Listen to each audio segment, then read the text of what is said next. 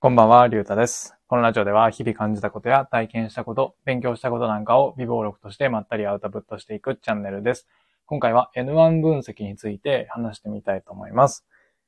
僕はゴールデンウィーク期間中にこう自分の成長につながるような活動をしようと思って本をにじゅっさつぐらい買って、で、その本っていうのがマーケティング関連の本なんですけど、で、今、その本を読み進めている中で、えっと、エヌワン 分析っていうものが出てきたので、うん、ちょっとそれについて話していきたいなというふうに思います。まだこう、その本を読み進めてる途中で、うんと、自分でもこう理解しきれてないんですけど、まあこうやって話すことで理解が深まると思いますし、あとは自分がわからないところっていうのが明確になると思うんで、うーんと、ちょっとうまく喋れる自信はないんですけど、うーんと、残しておきたいなというふうに思います。で、エヌワン 分析っていうのは、ざっくり僕が理解している、うーんと、イメージで言うと、とりあえずこう、実在する一人の人を、うーんと、抜き出して、その人のことについて徹底的にこう、深掘りしていく。これが エヌワン 分析だというふうに認識してます。うん。で、よくこう、まあブログとかやってる人だと馴染みがあると思うんですけど、まあペルソナ設定みたいなのってあると思うんですけど、うんと、あれとの違いっていうのは、ペルソナっていうのはこう、あくまで空想というか想像で、こう、なんて言うんですか、年代はこれぐらいで、住んでるところはこうで、みたいな感じで、こう想像でこう設定していくものだと思うんですけど、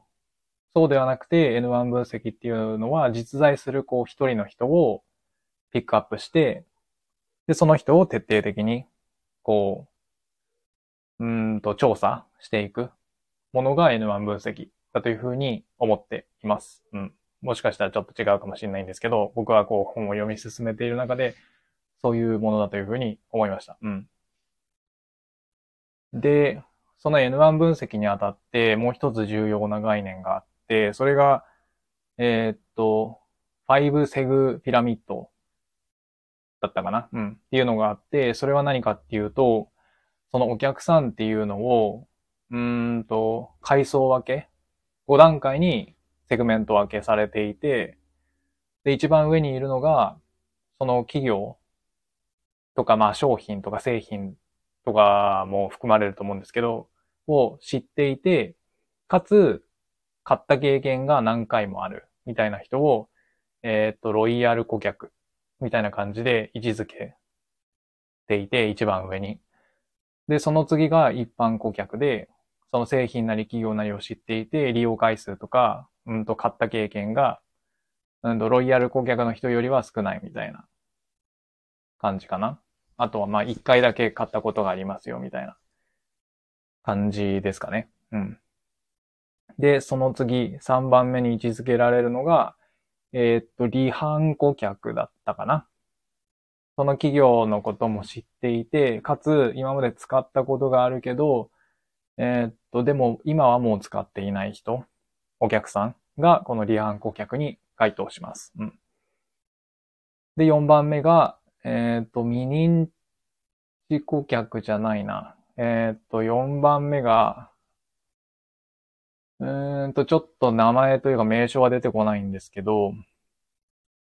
えっと、知っている企業なり製品なりを知っているけど、使ったことがない人がこのよんばんめの、うーんと、層に該当します。うん。で、最後が未認知顧客で、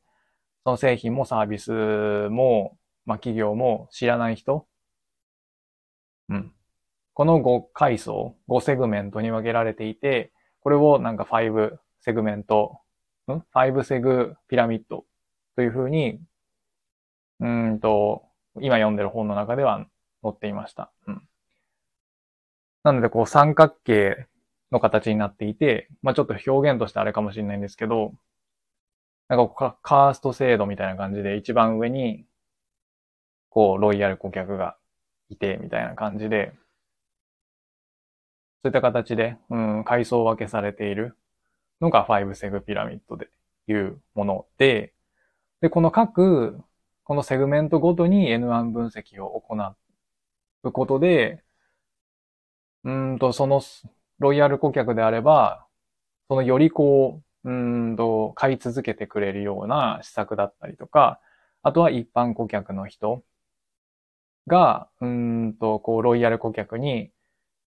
こう、セグメントを、うんと、移動するような施策が打てたりとか、ように、うーん、その施策を考えるために用いるのが、この エヌワン 分析っていうものだというふうに思ってます。うん。なので、その、各層、各層ごとに一人をピックアップするんで、なので、うーんと、これ、このごセグピラミッドだとごにん必要っていうことなんだと思うんですけど、まあ、全員、全部の層をやろうと思うと。うん。で、えっと、この本の具体例では、えっと、肌ラボ？ちょっと僕はあんまり詳しくないんですけど、肌ラボっていう化粧水なのか保湿、えっと、保湿の何かなのかちょっとわかんないんですけど、まあそういうものがあって、で、えっと、ロイヤル顧客の人にそのエヌワン分析をしたところ、うーんと、なんか製品自体を使うと、なんかベタつきがあるっぽいんですけど、その顔に使うと。でも、それがその エヌワン 分析をして、ロイヤル顧客の人によると、そのベタつきが、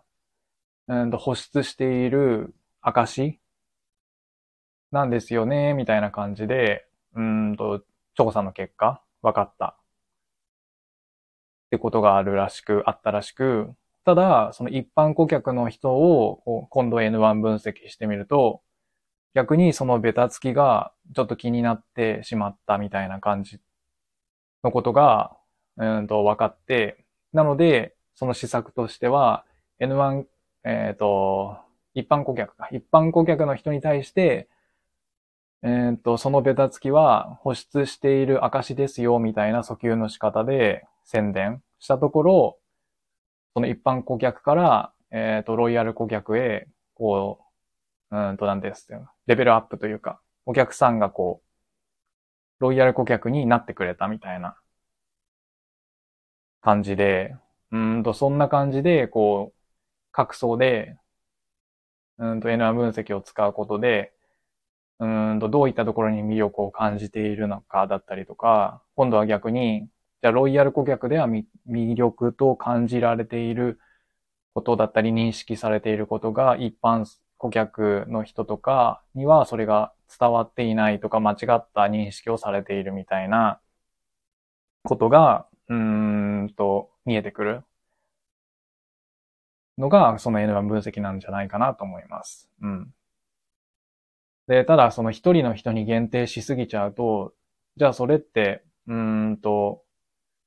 なんて言うんですか？うーん。みんなに当てはまることじゃないから効果ないんじゃないみたいな感じで思うかもしれないんですけれども、でもそれが、うーんと、それをテストして、その一人の人が感じていることは、実は、うーんと、みんなが感じていること。だからさっきので言うと、そのベタつきが、本当に保湿がされている証拠なんだと感じている人っていうのは、実は多くいましたみたいなことなんだと思います。うん。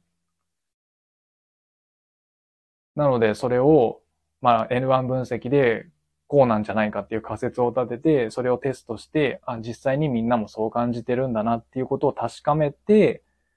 で、施策を打つ。みたいな流れになるんだと思われます。うん。っ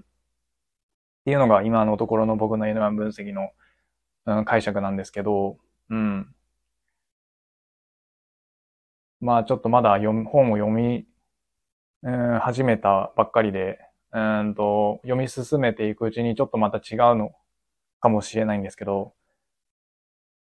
まあ今のところ、えー、と、僕が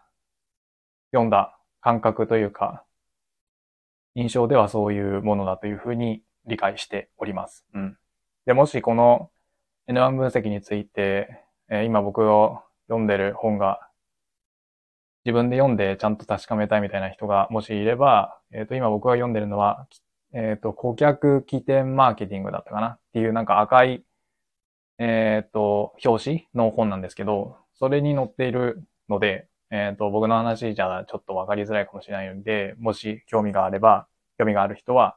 その本を読んでみていただけたらと思います。うん。で、まだ、えっと、半分読み進めたぐらいなので、また、えっと、新しい概念とかが出てきたら、うーん、明日とか、明後日とか、まあ、ゴールデンウィーク期間中は、そのにじゅっさつのマーケティング関連の本をできるだけ多く読もうと思ってるんで、うーんと、もう勉強したことから、こう音声に残していければなというふうに思っております。というわけで、今回は エヌワン 分析についてちょっと話してみました。今回はこの辺で終わりたいと思います。ありがとうございました。